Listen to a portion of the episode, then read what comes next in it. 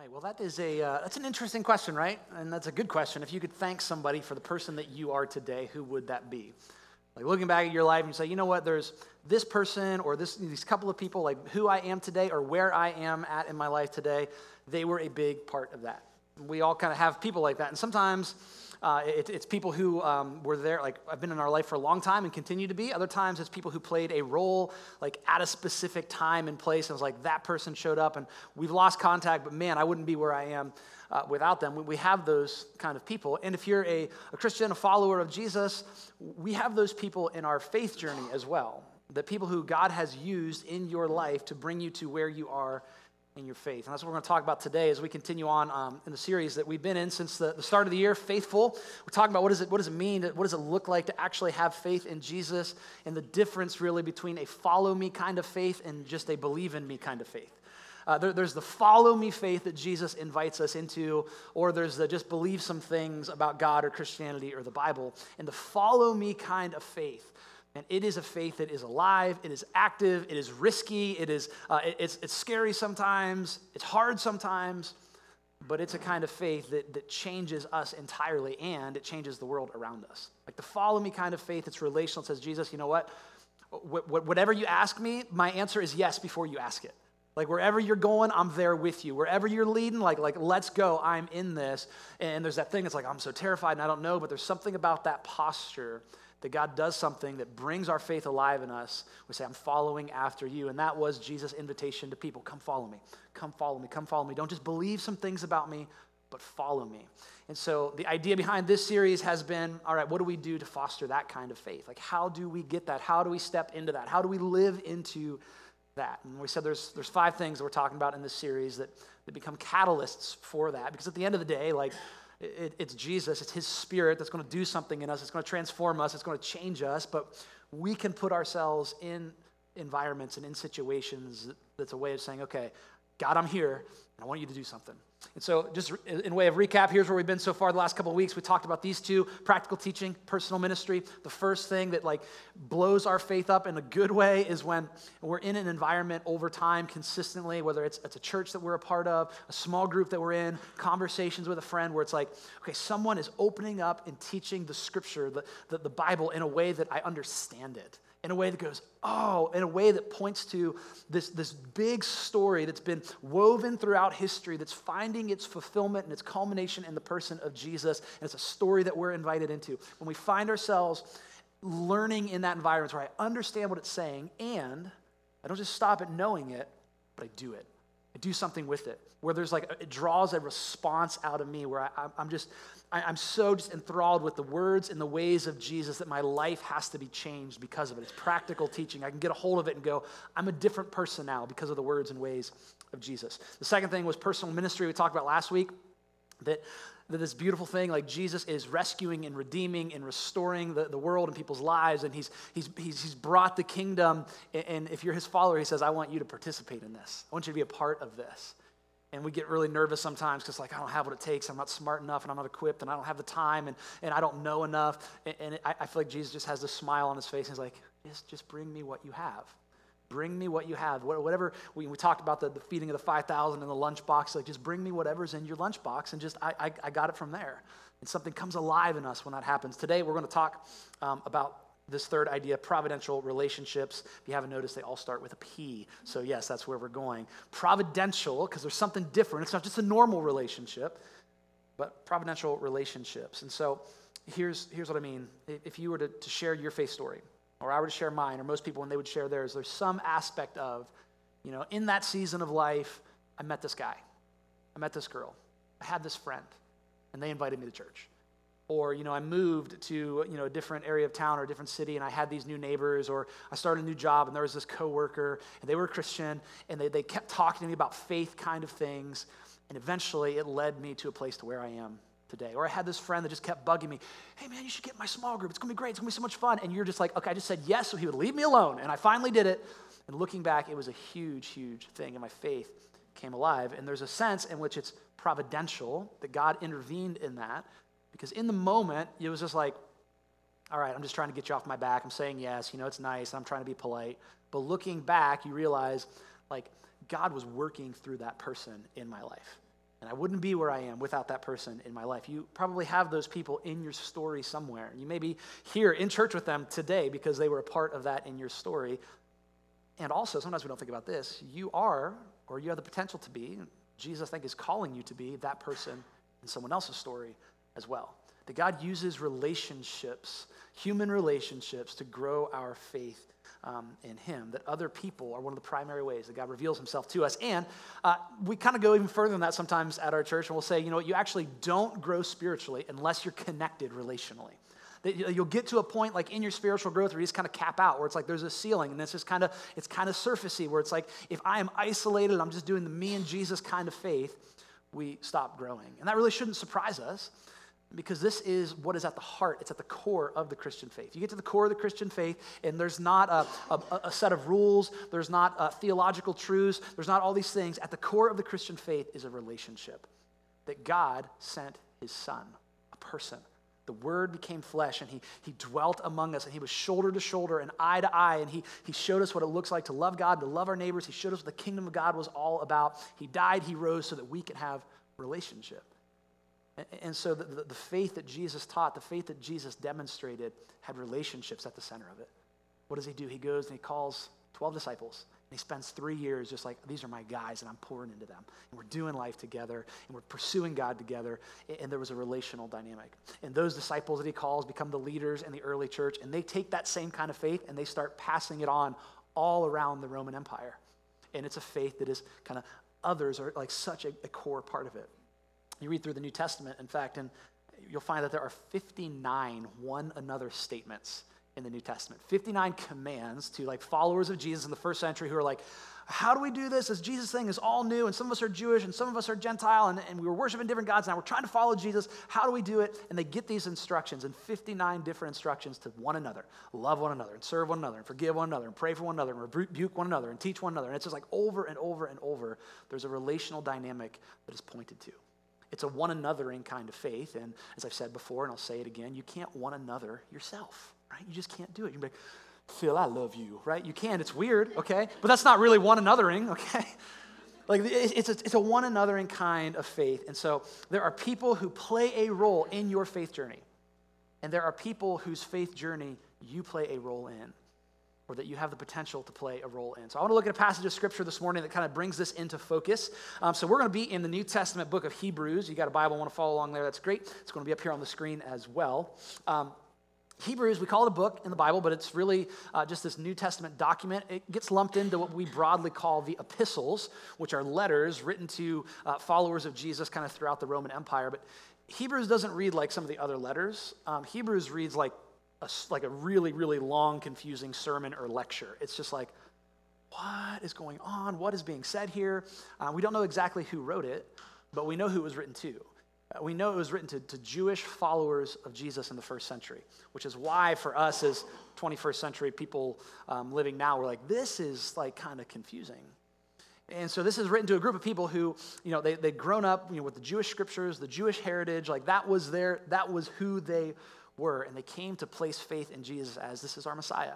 This is the one that we had been waiting for. He is the fulfillment of all of the thing that our law was pointing to, that the prophets were talking about. Uh, and so they put faith in him. And the author of Hebrews comes along and is like, all right, now let me kind of show you and teach you how Jesus is like the fulfillment of all of our scripture, the Old Testament, in the law, in the prophets, in the promises. And so there's, there's this idea he goes through uh, throughout the book of Hebrews where it's like Jesus is the new and better thing, the new and better law, the new and better temple, the priest, the sacrifices, all of it has been superseded by Jesus. It's all been kind of pointing to him. And so that's what he's doing all throughout the, this, uh, this book. And we get to Hebrews chapter 10, which is where we're going to be uh, this morning. And there's kind of this moment where it's like this culmination here's what's true, and so now here's what you do. And so, Hebrews chapter 10, we're going to pick up in verse 19. Just kind of work our way through a couple of verses. So, Hebrews 10 19, he says, Therefore, brothers and sisters, brothers and sisters. A couple of things. Number one, this is, this is something that we see throughout the New Testament, is that brothers and sisters, this imagery, this image of, of siblings or family, is like one of the primary pictures given for the church. So, for people who are followers of Jesus, this is one of the ways that they're talked about. And so, whenever you're maybe reading through the New Testament and you come across brothers and sisters, if you're a Christian, it's like, oh, this is for me. Like, this is, this is something that I need to pay attention to. And it's also something that we need to be careful about Christians um, not enforcing on people who aren't Christians, where it's like brothers and sisters, hey, you need to do that, but you're, you're, I don't, I don't claim to believe that, right? The Apostle Paul actually has something to say about that as well, and so he's like, hey, brothers and sisters, if you signed up for this Jesus thing, if you're part of like, you know, I'm in God's family, I've been adopted, I'm like, got the whole Jesus thing going on, this is for you, and you are family. This is like the picture that's given. Your siblings. And, and this is different than we think of, of, about siblings. Anybody, anybody here an only child? Anybody? No, no only child. Oh, we got one. Okay, one or two. Oh, two. Okay, a couple, a handful. Right. So you're like, I don't know. I don't know the whole sibling thing. I'm guessing you probably do. You're lucky.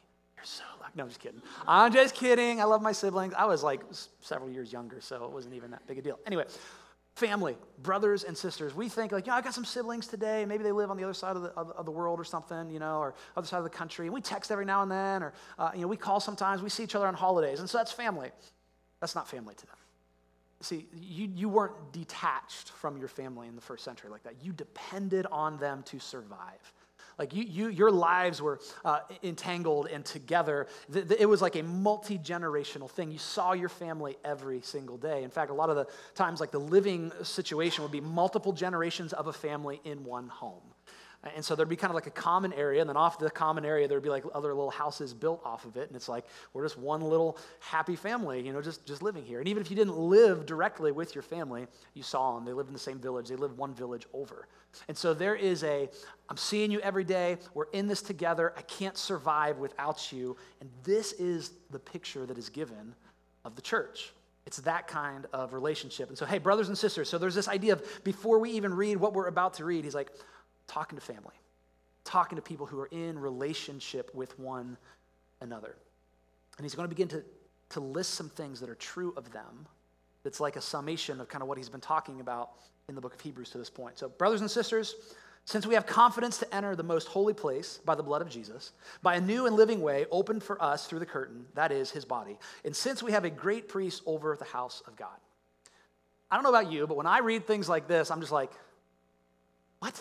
Like it's just like this is just bad English. Like this is a big old run-on sentence. I'm like, I'm not even sure what he's talking about. And it's like, this is what, what, is, what is happening here. And, and here I think is what our temptation is sometimes. This is my temptation sometimes, is to read that and go, I don't get this. I'm never going to understand this Bible thing, and so I just give up on it, right? Like, I just, whatever. I'll just go to church and hope that's good enough. And, but what, what I want you to hear is don't be discouraged when you open up a passage and you go, I don't understand this it's actually like it, would be weird if you did understand this because none of us are first century Jewish people living in the Roman Empire, are we? No, no, okay, just making sure, right? And so it's like, okay, I gotta, it takes a little more work. I gotta kind of dig back in and feel like, what was the original audience hearing here? And then what does it look like for us? And so this author is talking about some things that were central to Jewish worship and their life and their religion and how they related to God. And so the Jewish like, religious system, it centered around the temple and you would bring your sacrifices to the temple um, where you, the, the, the priest would offer the sacrifice on your behalf and the blood of the sacrifice would cover for your sins. The priest as i said was there at the temple and that was like your go between between you and god. You couldn't go really to god directly like the priest was this, this intermediary. Within the temple there was a place called the holy of holies which was where god's presence was supposed to be. It was like the hot spot of god's presence. And the only person allowed into the holy of holies was the high priest one time a year because it was so holy you couldn't be there. Uh, in fact, when the high priest would go in, they would actually tie a rope to him in case he died in there and they had to like yank him out because like you can't go in and get him, okay? And that holy of holies, where the presence of God was, was separated by this big, thick curtain. And these are all the ideas that this author is getting at. He says, We have confidence now to enter the most holy place. How do we enter? By the blood of Jesus. It's not the blood of sacrifices anymore. It's the, the one time final sacrifice of Jesus to cover sins. And we enter into the, this most holy place on, through a new and living way, open through the curtain. And so there's this image that for us is kind of like, that's strange. But to these Jewish people are like, oh yeah, the big curtain that separates us from like being in God's presence. He's like, well, here's this curtain, but there's this new curtain that is the body of Jesus. And since we have a great high priest.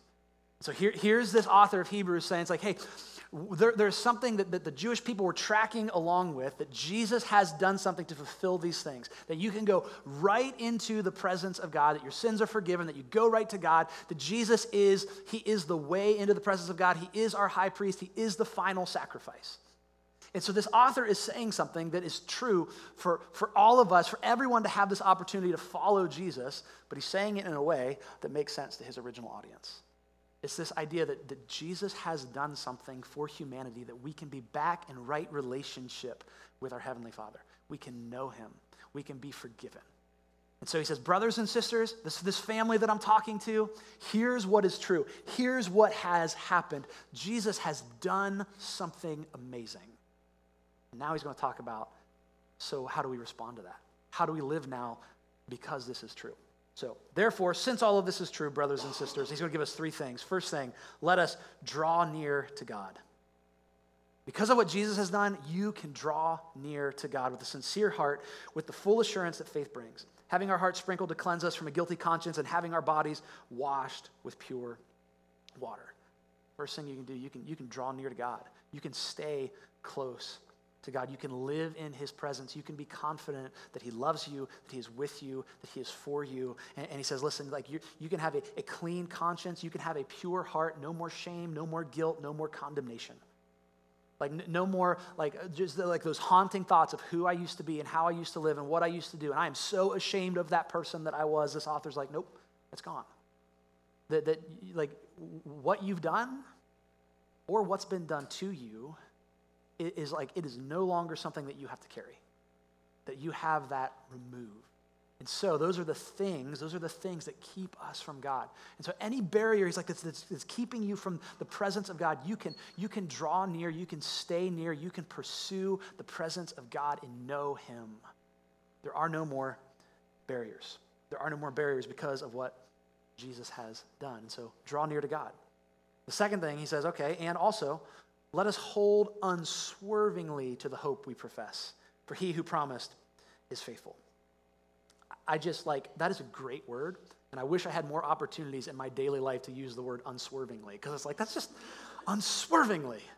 He's like, let us hold, the, the, idea is listen, hey, hold on, don't waver, like stay locked in. Hold on to the hope that you have no matter what comes your way. You do not need to be shaken. You do not need to, to, to, to, to be unsteady. You do not need to get knocked off course. You can have hope. And the hope that we profess, the hope that we have, and the hope that they have is that there is new life in Christ. The hope that the New Testament, that the apostles proclaim, is the hope of resurrection. It's that Jesus has done something to offer new life. The reality that no matter who you are, and no matter where you are, and no matter what you're going through right now, that this moment in your life is not the end of the story. New life and resurrection and redemption is where the story is going. And, and this isn't like um, kind of the popular version of this is heaven. You know, this is what we think. We're like, oh, we're just going to float away someday. We're going to die and go to some disembodied existence. That is actually not an idea that you will find in the scripture.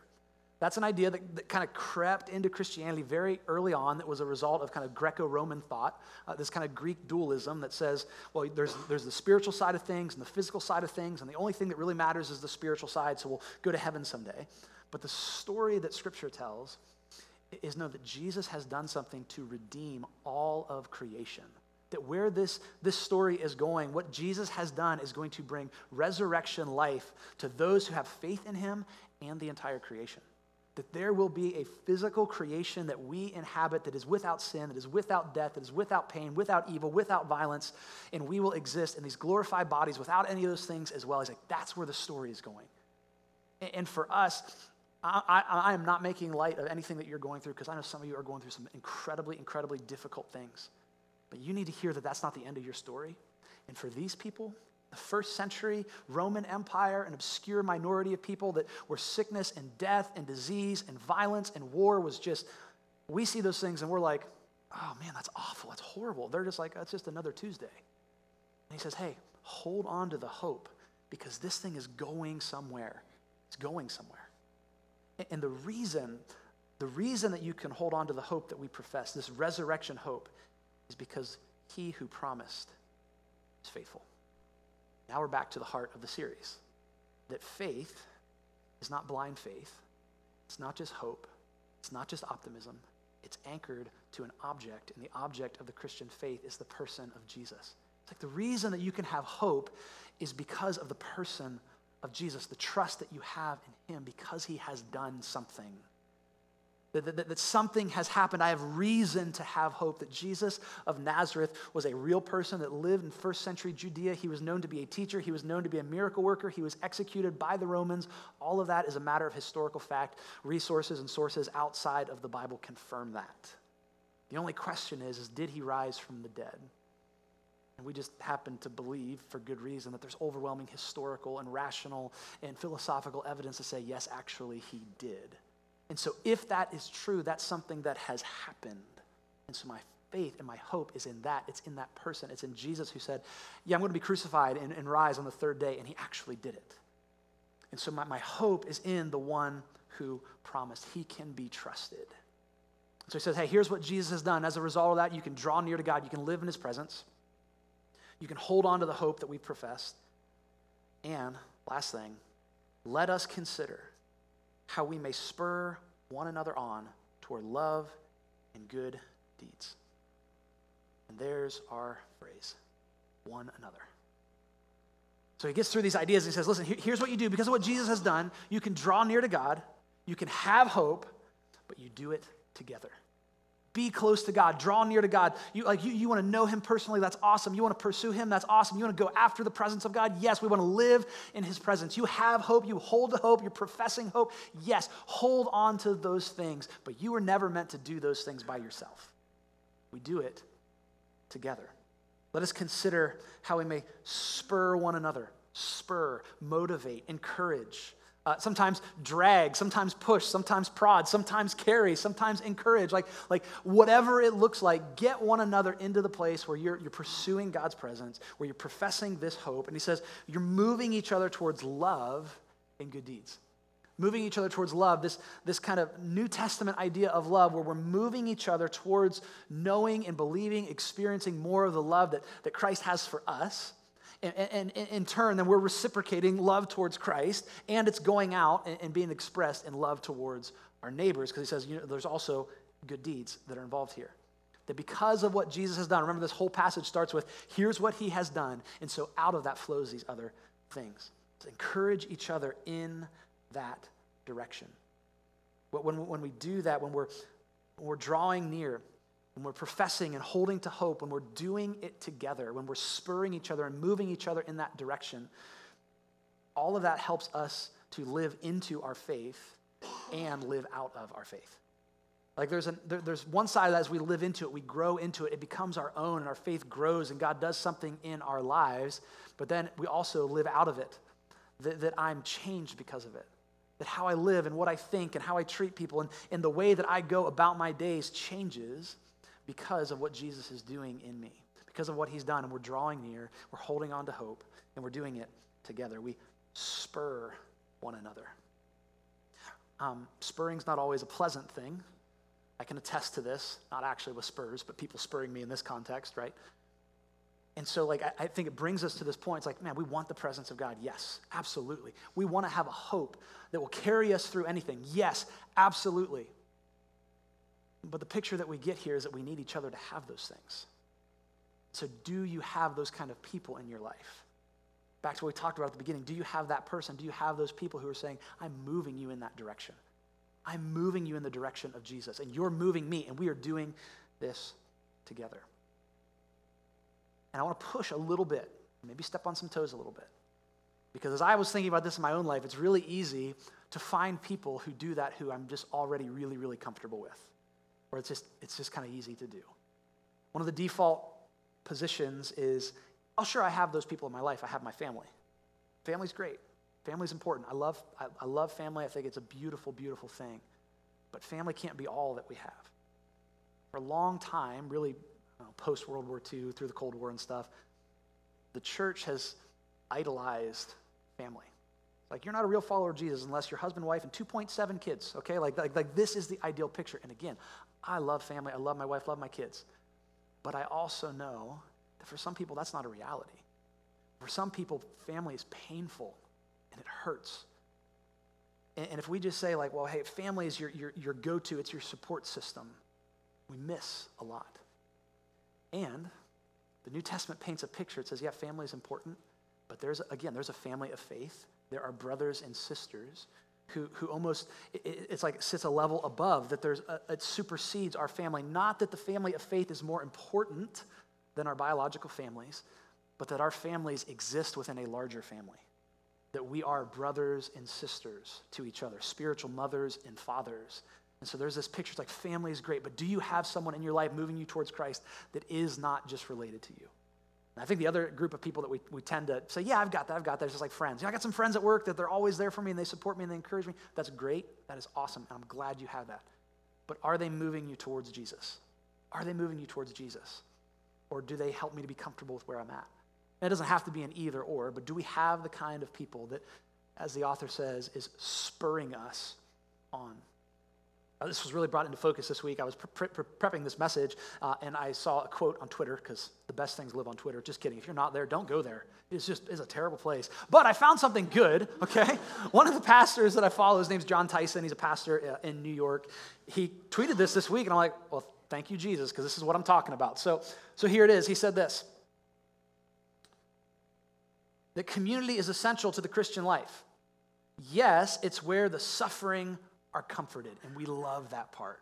Man, when life is hard, when things are difficult, I've got my people around me and they lift me up and they carry me, and that's absolutely beautiful. And it's a picture uh, that, that, we see in the New Testament, and it's what it should, it should be there. This should be a place where there's comfort and there's healing and there's hope. But he goes on, he says, but it's also where the comfortable suffer. I think that's the part we miss sometimes. I think, you know, it's, it's great to have people that comfort us when we're suffering, but sometimes we need people who's like, I think you're a little too comfortable right now. I think things are a little too easy for you right now. You need to be spurred on in some areas. We need someone to come into our lives sometimes and shake us out of our comfort and say, Hey, have you forgotten that we follow a crucified king, a suffering Savior? And we're, we are called to live in such a manner that, that reflects that, to participate in his sufferings. It's where the comfortable suffer. Too often we choose our communities based on their ability to make us comfortable rather than their ability to make us Christ like was like, oh, that hurt because I'm reading that and I'm like, it's, it's, even, it's like even sometimes like even like within the church, like people that love Jesus, I'm like, yeah, I'm so comfortable, and it's like, ah, I don't want to always be comfortable, right? We need we need both sides of this. We need both sides of this. People are moving us on towards love and good works. So spur one another on. And then he finishes it up, not, uh, not giving up meeting together as some are in the habit of doing, but encouraging one another, and all the more as you see the day approaching. This let me say, is not a, a passage about church attendance. I've, I've, heard it used that way, although I think church attendance is important. Um, I, you know, I'm, I'm, here doing this every week, so I hope y'all are here, okay? That's all I'm saying, right? Like, it's important to gather together, to gather together corporately, but that's not what this is saying. This is not saying you need to go to church every single week, because sometimes that's how it's taken. This is taken at the end of what was just said. It's not if you gather, it's what does your gathering look like? Are you gathering in a way where you are pursuing and drawing near to God together? Are you gathering in such a way where you are reminding each other of the hope that you have? Are you gathering in such a way that you're moving each other to live lives of love and good deeds? And sometimes that looks like a setting like this, and sometimes it looks like a living room in someone's house during the week. But are you meeting in such a way that is moving you in that kind of direction. Don't give up meeting together. Um, all the more as you see uh, the day approaching. You'll notice that's got a capital D there. That is, is talking about the, uh, the day in the reference to, to Jesus' return.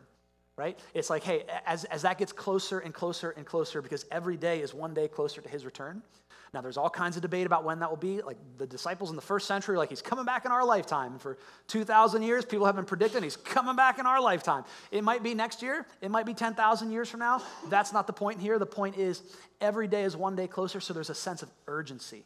There's just this urgency that every day is one day closer to being with Jesus. So every day I'm going to pursue him. I'm going to hold on to the hope. We're going to be in this thing together. We're going to encourage each other. We're going to share his love to the world around us together. We're, we're doing this, and there's this growing urgency and, and beauty of our lives together. Brothers and sisters, hear what, here's what Jesus has done for you. And so, in light of that, draw near, have hope, and do it together.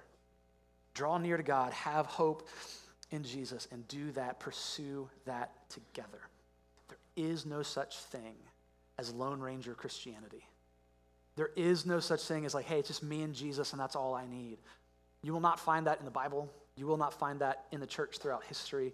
That is a product of kind of like modern Western within the last couple hundred years saying like, we have this kind of rugged individualism in the West and specifically in America. says, I don't need nobody, right? It's just me, I'm good. And that kind of thinking has crept into the church. And that is something that the, like the first apostles would have been like, we don't, even, we don't even recognize that. Not that they would have said it was like bad, like, you know, following Jesus together, good. Following Jesus on your own, bad. Those aren't the categories.